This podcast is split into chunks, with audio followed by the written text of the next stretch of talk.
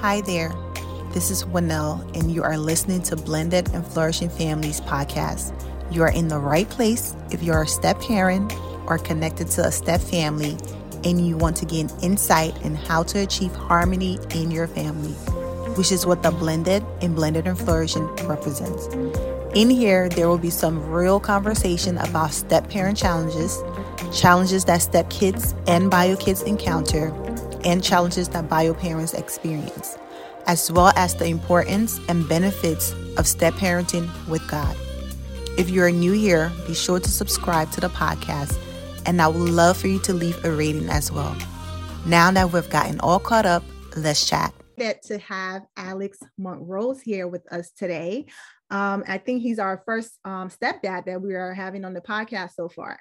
So, and one of the things that we're talking about, you know, we're in February, we'll focus on love and we'll focus on relationship and the importance of couple making time for themselves and making sure that they're pouring into their relationship and not just focusing on all of the challenges that can come along in um, a step family. So, um, Alex, I'm going to give it over to you so you can go ahead yeah. and introduce yourself. Awesome. Thank you, Winnell. I appreciate it. And when you reached out to me, I was I was ecstatic, especially as you were talking about your journey and like, hey, I wanted to bring in uh, another perspective around like what on the dad side of things, the stepdad side of things. So I'm excited. So my name again, Alex Montrose. I am just a quick overview of my my life. Uh, was born in Miami, raised in Las Vegas. Um, I got married at the tender age of I had just turned 21. And when I got married, my my previous my first wife, she had three kids. So and we had a baby on the way. Okay, so by the time I was 21, I already had I was had four kids, and uh, and the ages were from you know six, seven, all the way down to three, and then uh, the newborn. So let me tell you, like talk about pressure. That was some pressure at that young of age, right? So um, went through that journey really quick. And then um, you know i stayed we stayed married for gosh almost almost 10 years give or take. And uh, we had two kids that were ours. Uh, so my oldest is 20 and i have a 20 year old daughter and i have a 17 year old son. He'll be 18 this year. And my stepkids, for my and i hate even saying that because they're my kids they still look at me as they're pretty much their dad. Um, they are uh, from 27 all the way down to 24. So I mean, the age ranges just span. So that that was in the you know that first 10 years of my married married journey. Unfortunately, ended in divorce, and then you know the, for a lot of reasons, got remarried in 2013 to my wife. Now we've been married almost nine years. We have two kids. Uh, five and seven, and I have a stepdaughter uh, from her previous marriage, and she's 15. So in all, in the last almost 20 years, yeah, 20 years, uh, I've raised or been a father to eight kids. So it's been uh, it's been a wild ride and two marriages. So I've learned I learned a lot in my 20s, and I said, okay, these are lessons I'm not going to take over into my 30s and my second marriage. And let me tell you, those lessons learned have enabled me to flourish in these last nine years we've been together my wife and i 11 years give or take and we've been married almost nine so. So just give you a quick snapshot of uh, and i live currently right now in gilbert arizona. Oh that's awesome. I lived in arizona for a while. I lived in um, phoenix. Oh yeah um, cool. yeah i got my master's out there from arizona state university. Okay very so cool. is awesome because you said you started this at 21. Yeah. And I used to think I started young because I believe my husband and I, we got married when I was 26, 25, 26. Okay. And I was like, wow, that is young to go from one kid to five kids. and hearing you say you started at 21, wow. Yeah, it was, uh, I, I don't recommend it. you know, I, I will not recommend it uh, you know, it was just a thing of, um, yeah, I don't, I don't have any regrets because there was a lot of valuable lessons learned. I believe God is using the like whatever happened and the the good, the bad, everything in between to help now people that are in that same journey and trying to figure it out. So I do believe uh, nothing is wasted. You know, mm-hmm. it's going to be used for good. So Uh, you know, it was a lot of pain. Uh, it was hard. Thankfully, um, you know, we were able to we did pretty well actually, considering all things. I mean, we financially, we did well. Uh, I've always been a person that's kind of entrepreneurial, always doing some things. And, you know, by 23, we bought our first home, my, my first wife and I, and by two years later, we got into our second home. We had all the nice stuff. And, and then the crash of 08 came. And that was really the turn, the downturn. Uh, you know, we, we literally lost everything. We went bankrupt. I mean, it was just, we pretty much lost it all. And we ended up moving to Washington. And by that time, our marriage was already on the rocks. So uh, that we thought that, you know, hey, let's get out of Las Vegas and go into this new, you know, kind of world over here and see, you know, what happens. And we moved to Bellevue, Washington. We started our a new life there and that lasted a couple more years and then by that time you know we had we, we decided it was you know it was just it was over pretty much so but yeah it was uh it was like i said i don't recommend it. 26 to 27 i think is a good age to like do it to get started. I tell my kids i'm like do not take my route guys. Like it do not take my route. You're not built for it. I'm telling you you're not ready for that. Do not do, do not do it. So yeah it, it was it was good times and, and and tough times at the same time. Yeah. And it's awesome how you have just put all of your experiences together and now you know you're out there and you're helping and you're teaching men the things that you learn from your personal experience. And so for you um was there ever a time in your current marriage um, where you felt like maybe you and your spouse were drifting apart? If so what did that look like and what did you guys do to strengthen the relationship? Such a good uh, that's a good question. So to strengthen all right did we ever feel you know marriage is is it, it's it, you got to tend to it like a garden you know we all know we hear it you know, we hear these sayings oh you got to tend to your marriage but you really got to tend to it so that it doesn't ever it doesn't die at the root and then you know what was built was lost right and i learned that in my previous marriage I said okay in this new marriage i'm not i need to I want to make sure I go into this marriage with eyes wide open. And we had initially we had conversations at the very beginning of our of our dating life, and we said uh, at the time, you know, I was like, hey, I can't marry anybody that's not a believer. So that was one thing that I established early on because I wanted to be equally yoked. And so that whenever we had disagreements or anything, we, we would come from a place of understanding and a foundation of like our, our belief system. Right. And I think that's key I think a lot of people, if, if you're if you're unequally yoked, you're always going to be off somewhere from a belief system. And it's not to say that we don't have differences. We do, of course. We're different people. We're human, right? So we have differences in the way we view the world. But once we have that foundation, that enabled us to always let that be the anchor for where we go back to to make sure that we stay on that solid ground. So over the course of our last nine years, we've been together, like I, like I said, roughly about 11 years uh, of course, we've had those moments where we felt uh, like we weren't connected. And a lot of it had to do with, I think, lack of communication and expectation setting. So if there was ever a time where we were, and I'll talk specifically to like parenting stepkids, if we ever had an, a moment where we were in a disagreement around how I needed to father her you know, her daughter and vice versa.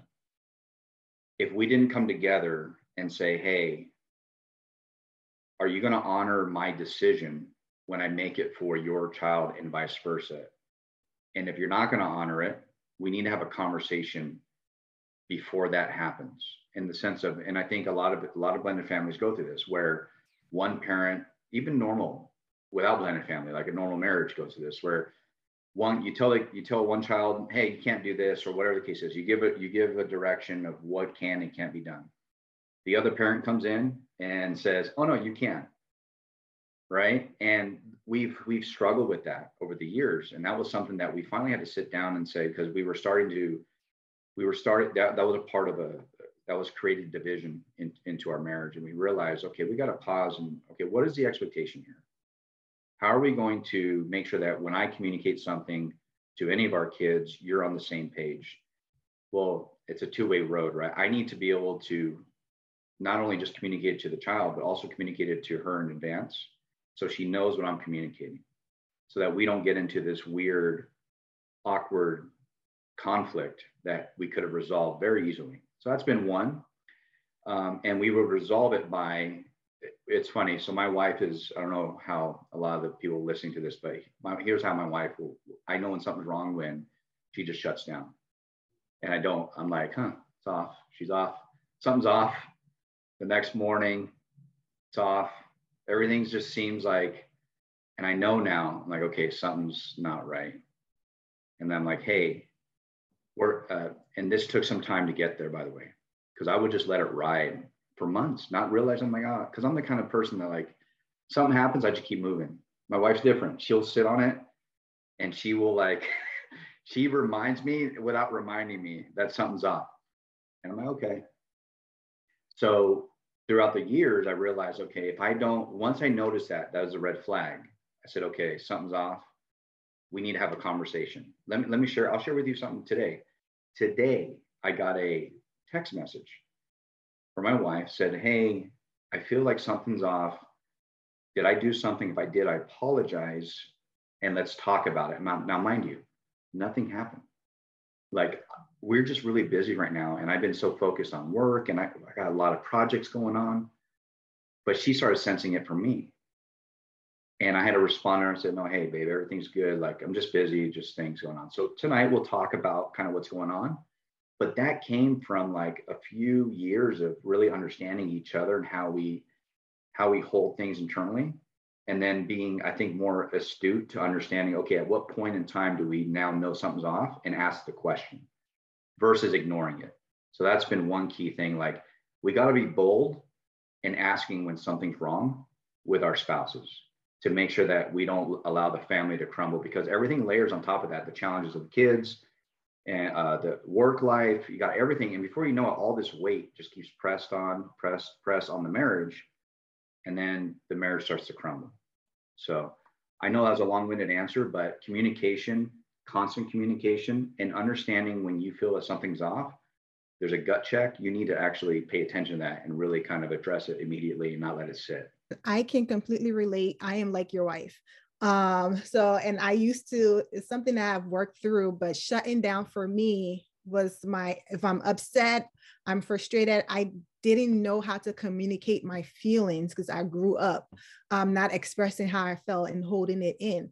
And yeah. so, and that spilled over in my marriage because I never worked on that before I got married. And so, if my husband did something that upset me or he made a decision that I didn't agree with, instead of me telling him how I felt and us talking about it, I would shut down. Yeah. And yeah. he noticed that about me. And he too did the same thing. And he actually helped me get to the point where now if he irritates me, I can easily tell him. That's awesome. That's awesome. Yeah, we yeah. tend to do that. We tend to do that. Um, mm-hmm. and I love the communicating about the children and how you guys can raise them because um, you guys are both parents to them. And yeah. so something that we did in the beginning for us, um, because for the first almost two years when my husband and I was married, we lived apart. He was in Jersey and I was in Arizona, and I was still in graduate school at the time. And so when I moved to New Jersey and we finally formed our family where we were all under the same roof, something before the kids even came over, we sat down and we talked. We talked about how we wanted to discipline the kids, about raising the kids, and we came up with house rules so that when the kids came over, we had a family meeting and we went over those house rules. Good. And so we just continue that throughout our relationship and we check in with one another. So, for example, if the kids did something that, you know, I didn't agree with, um, I wouldn't necessarily just punish them right away.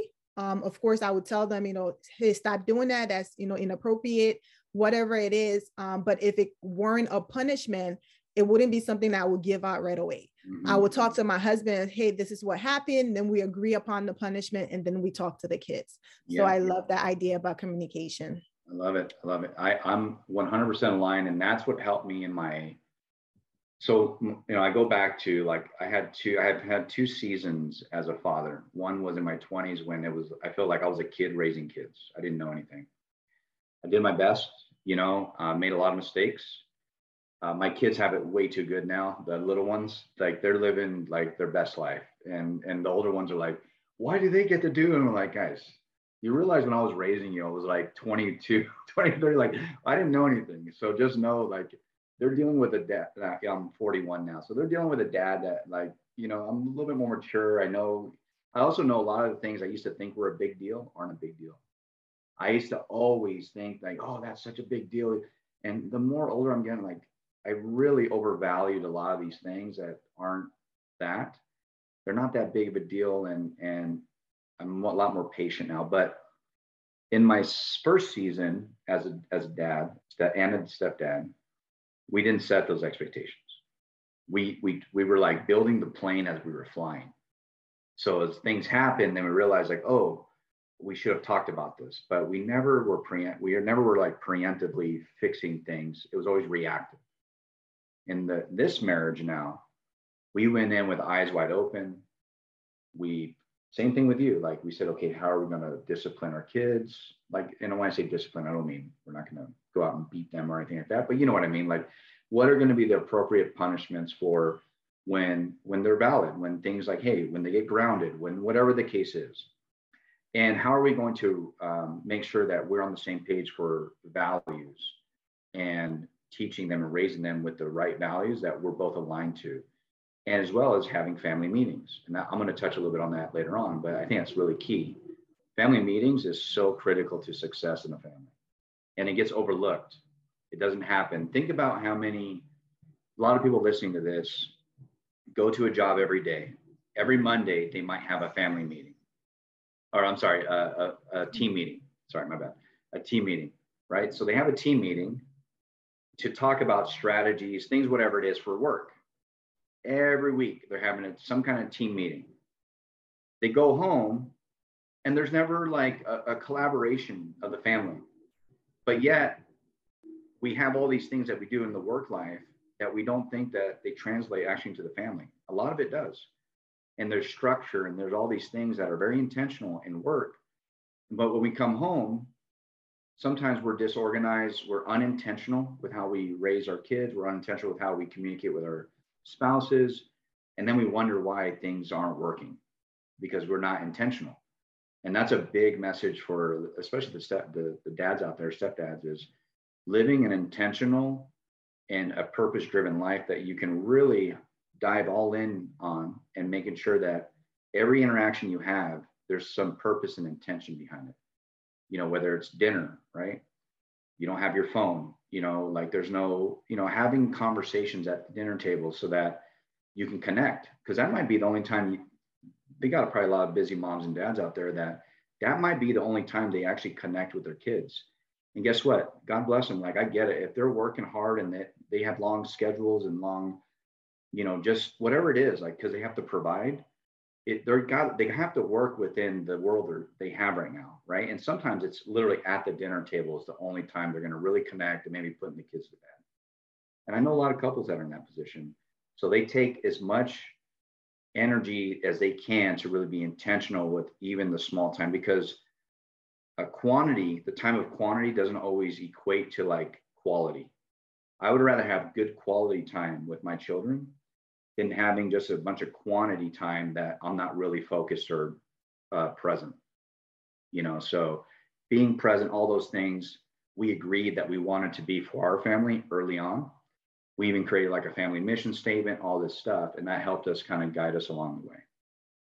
That's awesome. And just the fact that your first um, you know, experience at being a dad and stepdad helped you and prepare you for your next chapter in life. Yeah. Um, I was blessed enough where mine was from school. So I um, I have my master's in social work and I, I certified in child welfare. And so, and I worked in that field. So thank God I was able to get some of those knowledge yeah, that end up yeah. helping my family. Um, and so for you, what is your view on prioritizing the children, you know, over the relationship? Are there pros and cons to that? Yes, there's pros and cons. Here, here's the way I view it. Okay. I'm, I'm going to say this in a way that I think will be the most beneficial. So I, I believe that if, and I'm speaking, if, if there's if there's parents out there, blended families right now that have been married, let's say less than a year, we'll start there and then we'll go beyond that. Less than a year, I would prioritize, uh, of course, you never over the marriage. Like you, we all, we all, I think we, we can all rest on this, that it's, it's like God, it's faith, it's family and work, you know, really kind of, you kind of go down that path, right? So we know that it's marriage.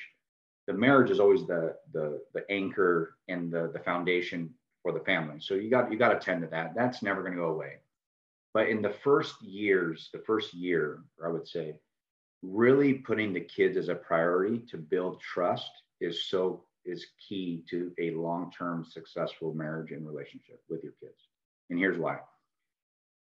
We were talking before this call about kind of some of our journeys about, you know, um, we were talking about how, um, you know, sometimes we fall in love with, you know, your boyfriend, girlfriend, whatever it is, and then you get married, you know, they have kids or you have kids, and then it's an afterthought then people get married and all of a sudden, okay, like, oh, now the honeymoon phase goes away.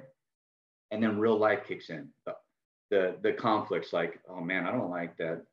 Every time this person goes, you know, they leave their towel on the floor. I mean, the little things, right, start to add up. You're like, I didn't realize I moved in with this person that does things differently than I do things. And now I have to, I have to adjust.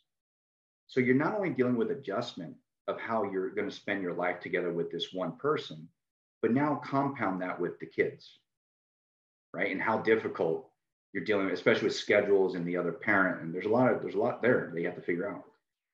So my my guidance is that that first year, I would say hone in on the kids and like build trust with the kids.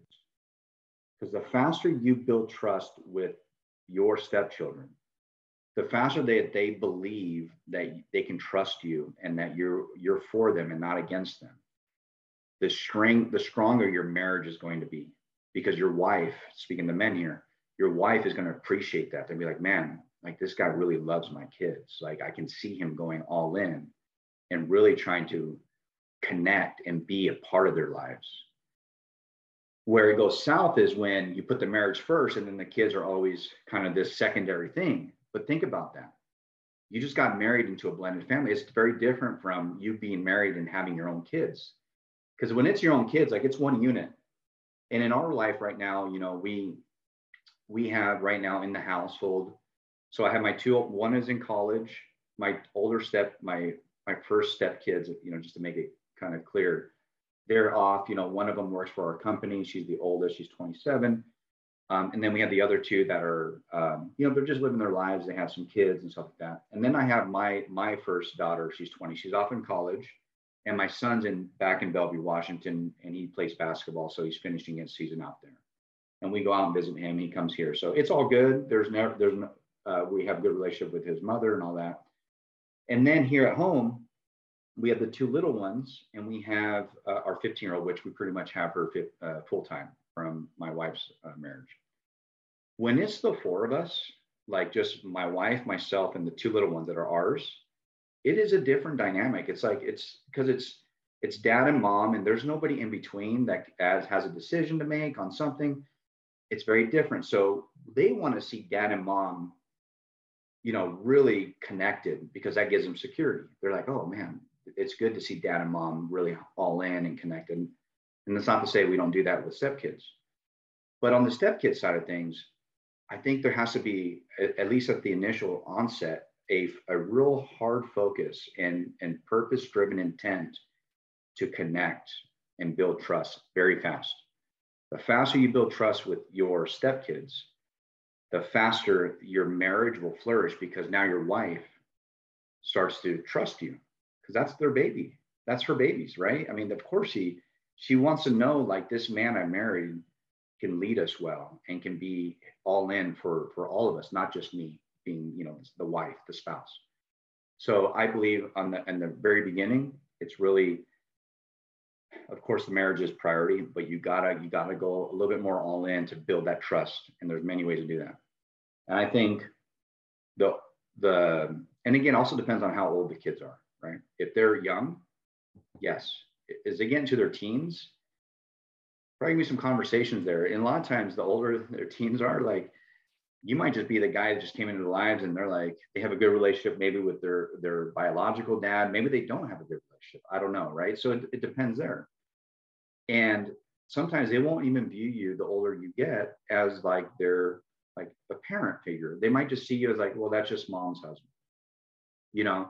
And i think at that point you solidify the marriage but at the same time you got to still make that effort to really build trust. I think it might be not as easy depending on how old they are and how independent they are but do whatever you can to let them know like here i'm not here um, to change your life to you know tell you what to do and all. I'm here to be a, a, a dad that can support you where i need to. Um, and i'm here to love on your mom so you know that you your mom is secure in this marriage and i'm not going anywhere. If you really love your family that's how you're going to treat it. Um, so hopefully that helps i, I think it, it just depends it depends what, what are your thoughts on it on that so I think um, it's something where where the misconception is that I see a lot in um, I would just say the step family world because I've seen this question being debated over a lot of time, and that's why I yeah. asked it. Is that um, prioritizing means that you're neglecting the other? Yes. And I think that's where the misconception, you know, is at because um, you're right. Um, you bringing together two families um, you and your spouse really know each other because you and your spouse has spent a lot of time together yeah. right but you don't have that same connection with the children because you haven't had i mean for most people you have not had that time to build that relationship and build that trust factor so definitely in the beginning focusing on the children in the family unit making sure yeah. that everyone are doing things you know together um, and it's not always, for example, me being a stepmom, if my stepkids came over, then it's just them and dad. And I'm like left out and even, you know, and I start feeling like I'm not even part of the family because I'm yeah. never included in anything. So yeah. focusing on bridging the gap between the children and the step parent yes. so that yes. that trust factor can grow and be there. Um, I did a post in my stepmom community today. Um, it's called More Than a Stepmom because we're going through a 21 days devotional prayer journal that I mm-hmm. created for stepmoms. It's called When a Stepmom Prays, Keeping Your Peace and Joy in the Midst of Chaos. And today's topic is um, bonding with stepchildren. Mm-hmm. And so one of the things I, I said in the comment about is that um, a lot of kids will deal with loyalty bond where they feel like if they love the step parent, then it means like they're loving their bio parent less. Yeah. And sometimes we in a mm-hmm. situation mm-hmm. where um, they might be in a situation where they have other people that is kind of feeding that thought and making them feel like that's true.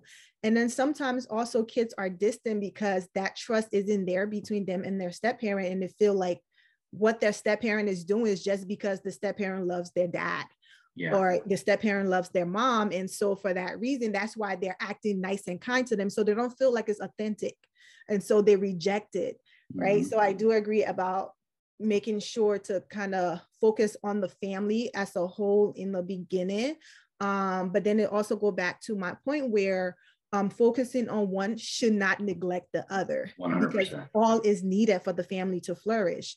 Um, if the relationship is not working, everything is going to fall apart. Yeah. Um, because, yeah. like you said, that's the anchor.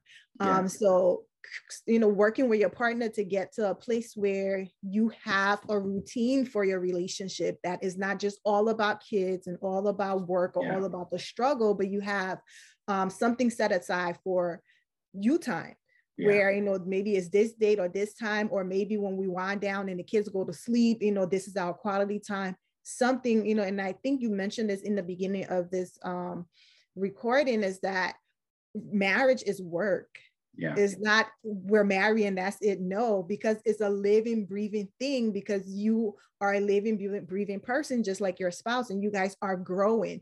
So yeah. if you're not working on the relationship to make sure that connection remains, then both of you guys are going to grow apart.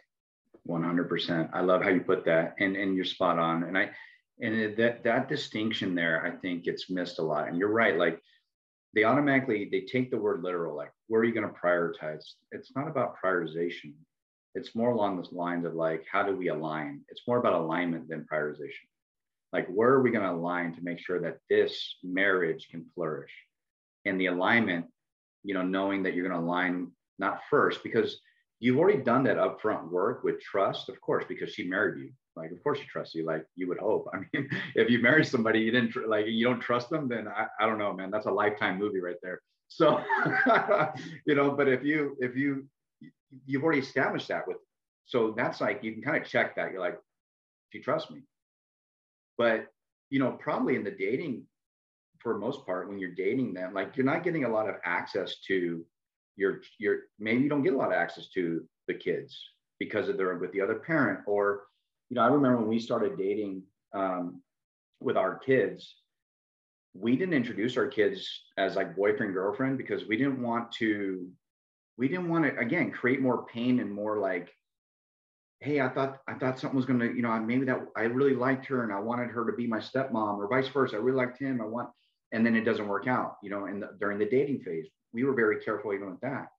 Once we knew we established trust and we're like hey i think we can there can be a future for us then we started bringing the kids into the fold right? And we started establishing that over time, if as that as that marriage um, kind of started, well, once that trust was established and we got married, I knew from my previous marriage, I was like, okay, I need to build trust with with my stepdaughter. And that was where, you know, it's finding time, it's individual time, it's all this stuff that's it's all this individual time to really connect and understand like what matters. And at the time she was, uh, she was four, she's now 15. So, um, and of course, with every phase that we've gone through every five years, pre-teen, teen, there's a different way that you're going to connect to make sure that hey, you're still there. Hey, I still care about what you're doing, and that trust. And by the way, the trust doesn't stop just because I okay, I think I'm good. Like you got to keep building that trust because as the kids get older, they're also going into new phases of their life, new friends, new influences, new everything, right? So their their worldview changes. So you got to keep up and you got to, it's work. It's work. It's all work. Their marriage is work. You got to be working on your, your, your own kids, your stepkids, and never ends. If you really care about your family, you got to treat it like it's the most important thing in the world and put the work into it. I think what makes the difference is that intentionality that you mentioned. Because if you're intentional about it, then it's easier for you to do it than if you are just going at it by happenstance. Um, and then so for you, what are some of the things that you and your wife do um, just to make sure that both of you guys' relationship are being strengthened? How do you guys, you know, go about maneuvering quality time, especially having a large family? Yeah. Um, you know, so my wife and I, we built we built a business together. Now I don't, I again, I don't recommend that for everybody because it takes a lot and that is something i want to speak to a, a, lot of the audience as well like not here but that is that's a heart for me too like because i feel it's always you, we always think it's a good idea to go into business with your spouse because you're like oh i'm going to spend all this time but uh, i think the statistics are pretty high when when spouses go into business together like divorce is it could be also higher because you don't ever disconnect from work and and like real life you know stuff that's happening in the family. So we went through that journey. Early on we built a business we sold it we did really well. So we were always together and that did help. It also created other challenges. How we were how we maintained our commitment to each other and to our family was um, we we committed to communicating like uh, weekly basis doing family we call them family huddles family meetings weekly basis family meetings. Uh, whenever the kids are, um, we date nights, of course, everybody talks about that, but like committing to those date nights. Um, getting just alone time, like when we put the kids down, that's our time to unwind and we'll watch a show, we'll hang out, we play, we play a little card game sometimes. We just kick it. That's it, you know, just hang out and just kind of unwind. But we're intentional with it because the moment the kids go down, we know what we're doing. I think the bigger message is this like, how intentional are you with your marriage? Not you, but the audience. Like, ask yourself honestly that question. And we all have room to improve there, I think. You know, it's not, we all want to be, but there's probably areas where you're very unintentional. When I say unintentional, when you come home, are you, it's a very, uh, un, um, not informal, it's a very informal. Like you come home, you, you know, you're like, okay, I'm going to go sit down, watch TV, but there's life happening around you, right? Kids are doing things. Your wife is might cooking or might be uh, working on a project in the office, whatever. like and you just kind of informally just set yourself aside and put yourself into a silo and i've done that and i said hmm interesting because what happens is when i came in and was very informal and unintentional i felt like we were two ships in the night passing you know where all of a sudden she's getting the kids ready for this. I'm wrapping something up. It's bedtime. We lay down go to bed. We don't even talk. And again, talk about gut check at the beginning, like where do you feel like something's off? So over time, it was like, huh, we're not even, we're not really talking right now about anything important.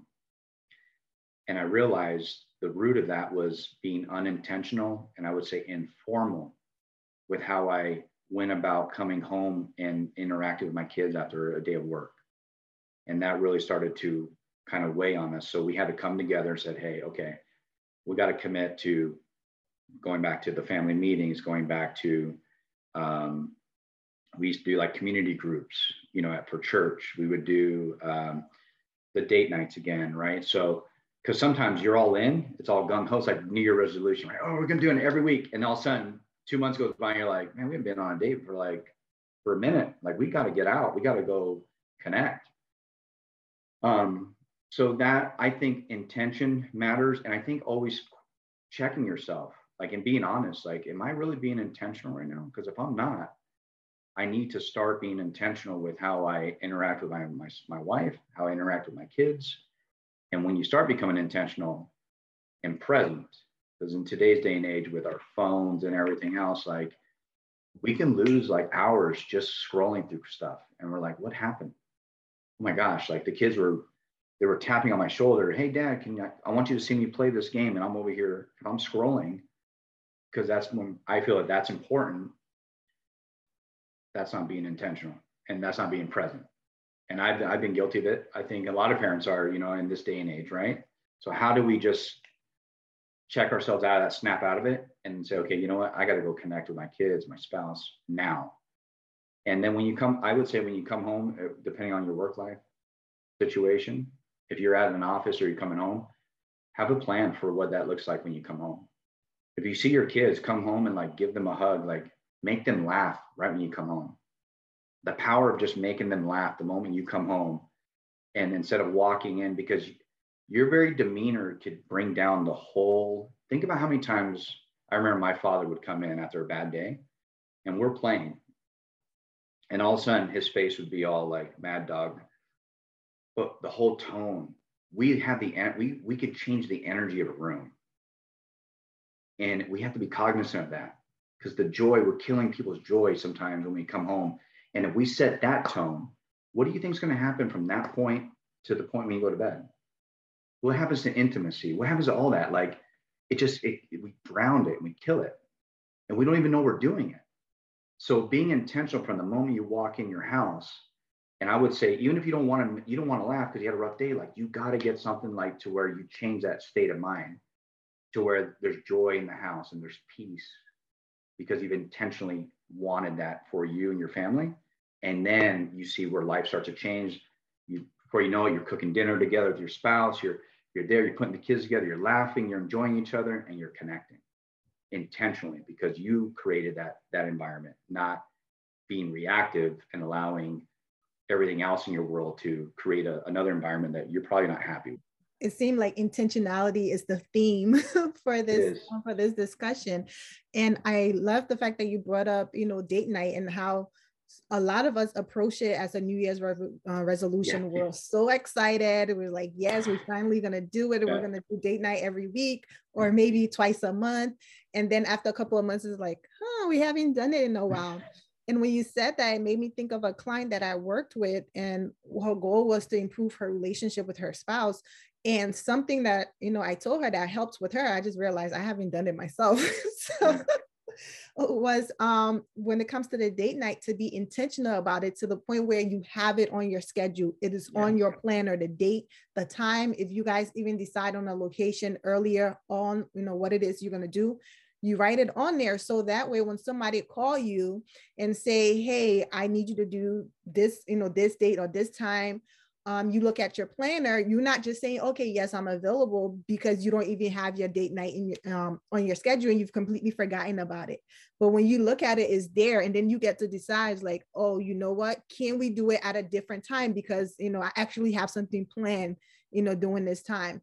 And that really made a huge difference for she and her husband when they started implementing that. And so now I think about it, I'm going to do that because I don't have it on my planner. Planners, like if it doesn't, there's that saying that goes, uh, if it's not on your, if it's not on the planner, schedule, calendar, it doesn't exist. Mm-hmm. You know, uh, it's true. And because it, you know, if I don't look at, I live by my calendar and if I don't see something on there, I assume I have open time. And that's how, and then I'll use my open time for something else you know so i agree. Um, it's a reminder i think for everybody for you for me like being intentional calendar meeting like it's a meeting like we're going to go and hang out and i'm putting it on my calendar you know so yep and you mentioned the thing with the cell phone and i'm guilty of that doing that with my children too.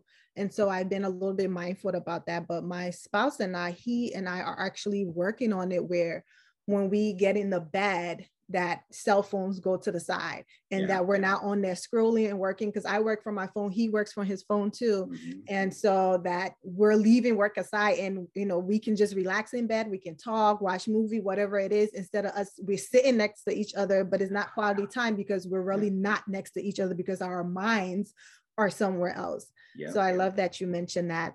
Um, and then so for you, what are three tips will you give to a couple right now who, you know, they're really struggling and, you know, they feel like maybe the relationship isn't working because they feel like they might not know who they're with anymore because just because it might just be too much things going on outside and they're starting to forget why they even fall, uh, fell in love with one another anymore. Yeah. What would you tips would you give them to help them?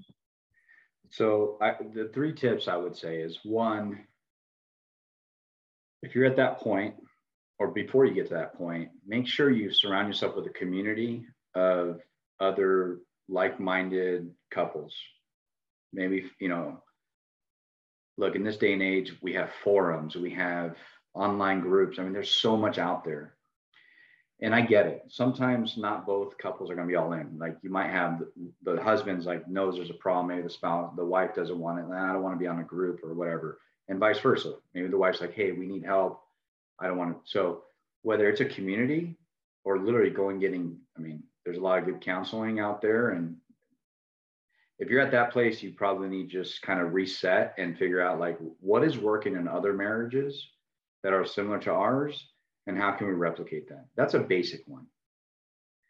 I think a second one is I go back to the the word of the the word of the day is intention being consistent and intentional with your engagements at home. And I would start with every week you commit to a family, I call them family huddles, there's a different variation of it, or family meeting. And you commit to that every single week. And the way you do it is either a Sunday or a Monday. And that is your time to get together as a family and engage and have open communication conversations, talk about what matters to the family, and make sure that you're holding everybody accountable to what matters moving forward from week over week over week. And what this could look like for you is let's say it's a Sunday. You finally establish kind of what what the topics will be. You maybe make it fun. Let's say depending on the kids. And by the way, you can do this. Doesn't matter. The kids can be as young as two, um, and they can be engaging. Okay, uh, so it doesn't matter. Like you're not going to get much out of a two year old, but they're going to be there and, and you want to get them in a habit of understanding this time together and why it matters to the family. The older they get, the better, because then they're talking about some real stuff. I've had family meetings where, you know, my son was struggling and, you know, he's just breaking down, you know, and to see that as, as his father and he's, you know, just talking about some of his struggles and challenges, he's not talking about that outside of like an environment that's like in like we created. And you need to have that time to where people can open up and talk about where their struggles are and let the family feel that that pain. Let us all as a family carry each other's burdens right? And be able to help each other. Because once the family feels it together there's unity there. And we can all come we can all rally around each other to make sure that everybody's going to be okay at the end. And then that that goes back to the husband and wife. and then it's being vulnerable. It's a, it's sharing the good the bad in a way that's appropriate right for for that for that time. And then documenting action items they're going to walk out with for the week. For us schedules are always a challenge. We have kids doing all these different things. So it's like sometimes our kids will tell us something and we're like like our 15 year old oh i'm doing that and we don't know. And if we don't put it to your point we don't put it on a calendar we're not going to know. So we calendar things there. We talk about like hey what help do you need this week? Oh hey i need i need help with this this week because it's due for here and here. Okay perfect. We're taking we're holding each other accountable to helping each other level up every single week. Okay so that's one. And then i think the last one is if you're at that point it's really communicating revisiting expectations and having if, if you're going to do a family meeting it's great but you probably need to schedule like a weekly hey, we're going to go, it's a weekly coffee meeting and just catch up. Hey, what's going on? Let's talk about what, what's working in our marriage, what isn't. It's scary. It's scary sometimes to like expose ourselves to when, because we know, we know when things are like, I know I'm not living to the best of my ability. I, I, I know I'm not. And if I say it, I actually know what my wife's going to say. And I don't want to hear it because it's it's going to hurt. But you need to hear it. And we can't hide it because the more you kind of we sh- you know kind of stuff anything under a rug the worse it is going to be for our marriage. And that's where divorces start happening because we never talked about it. We didn't get ahead of it and we weren't able to change. So you can't be afraid afraid of change and afraid of growth if you really care about your marriage. You've got to go all in. So setting a time aside coffee lunch doesn't have to be a date. It could just be like hey we're going to connect a walk my wife and i we walk in the mornings or walk at night. Uh, we do about an hour walk. And we'll the kids are home they're being babysat the older you know older kid watches the young ones and we'll go walk for an hour and we talk. And that's where we connect. So finding time that's intentional to connect and talk about things that matter it can be in a casual way like walking or it can be like hey let's go and sit down have a coffee and like talk i think is critical to uh, making sure that your spouse knows that it's always a safe place to talk about things that matter and then coming together to fix it whatever the challenges are I love that. And especially your last point, because that's something that my husband and I do. And so I just want to add this on there for those who might be thinking about trying this. This is, is really good where you are sitting down with your spouse, whether it's formally or informally, and you guys are reflecting on what's working, what's not working, how can we improve um, go in there and you know be defenseless don't go in there and you have your walls up and then you ready like you ready for war and they say something you ready to defend yourself no don't yeah. do that or let your walls down because whether what they say hurts your feelings or not that's how they feel. And yes. so that you're open heart open mind and you're ready to accept what they say. Um, we do this. We don't have like a set schedule of how often we do this but we do make sure that we check in with each other. So it could be something where you do a monthly check-in um, you do a quarterly check-in whatever you feel that will work for your family our last one was actually on our six year anniversary we went to oh, dinner yeah. and while we were eating you know we reflected over the past six years you know yeah. things that we've been through where we are now and where we want to be because we want to grow and so within growing comes to you reflecting to analyze and see what's working and what's not working or else you're just going to keep doing the same thing over and over again yeah. and just going to stay stuck in the same place. So i love that you mentioned that. Yeah yeah that's such i, I i'm glad you said that because that's so key. That little piece right there gets overlooked. Because you do not ever want to go into that conversation with because you know you're going to hear some things that are going to they're going to sting and you know it because it's the truth it's the truth. Like the truth hurts sometimes, and you're like, so when you hear it, you you got to be able to receive it. You got to receive it because it's the only way you can heal that inner. Because a lot of that stuff is insecurities. It's just stuff we're dealing with because we're human. We got past issues and lenses of how we filter the world, and it's just we're dealing with. Everybody's dealing with so much stuff internally, and if your spouse is saying it, you know it's coming from a place of love. You know, and I think to add to that, there was my wife taught me a valuable lesson. So she'll go on rants sometimes. And you know what she'll say before? She's like, hey, I'm just gonna rant right now. I, I just I don't want any advice. I just want to just tell you what's going on. for me, I'm like, okay, cool. Like, all right, now I know I'm not gonna try to fix it because I'm the guy that wants to come in and just start fixing things. Let me tell you how powerful that is when you when you set the expectation right from the beginning. Even in a comment like that, like, hey, I need some advice. Hey, when we're going on a walk, hey, what do you think about this? I'm gonna share some things with you. Hey, I'm not, I'm, I'm not looking for it. I just need to really get off my chest like, I just want you to feel me, hear me out. That's it. Like, I'm not looking for you to fix it. I just want you to understand where I'm coming from. I've learned that from my wife to help me better communicate with her because she would go into those moments and I would try to fix it. And then it came from a place of like, look, I'm not looking, I'm just, I'm just here to just, I need you to hear me. I don't want you to, because I go right into fix mode. So I love, I love that. And I think having that open communication and knowing to your point like you're not going in there to for because you know how those meetings can probably turn out if you set up a if you set up a coffee meeting or lunch and you're like hey we're going to talk about where we're at like everybody's like okay i'm ready like i know it's coming i know i know i didn't do i didn't make the bed five days i know she's mad and and i'm going to be like but i was busy and i couldn't get to the bed and whatever it is right? So you do not want to go into those those those situations because it's only going to get worse. you got to be okay to your point let your guard down and just receive it because it's coming from the, the probably the one person that loves you more than anybody.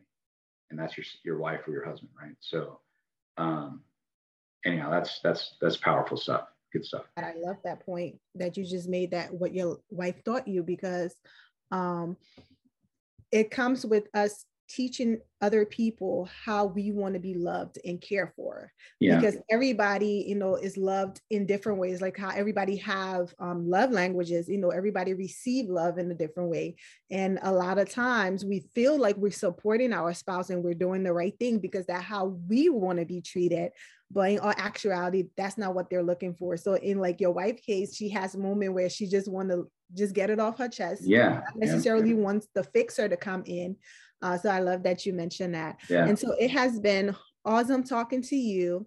And I would like to know what type of services do you offer to stepdads right now? And how can they find you for your services if they need it?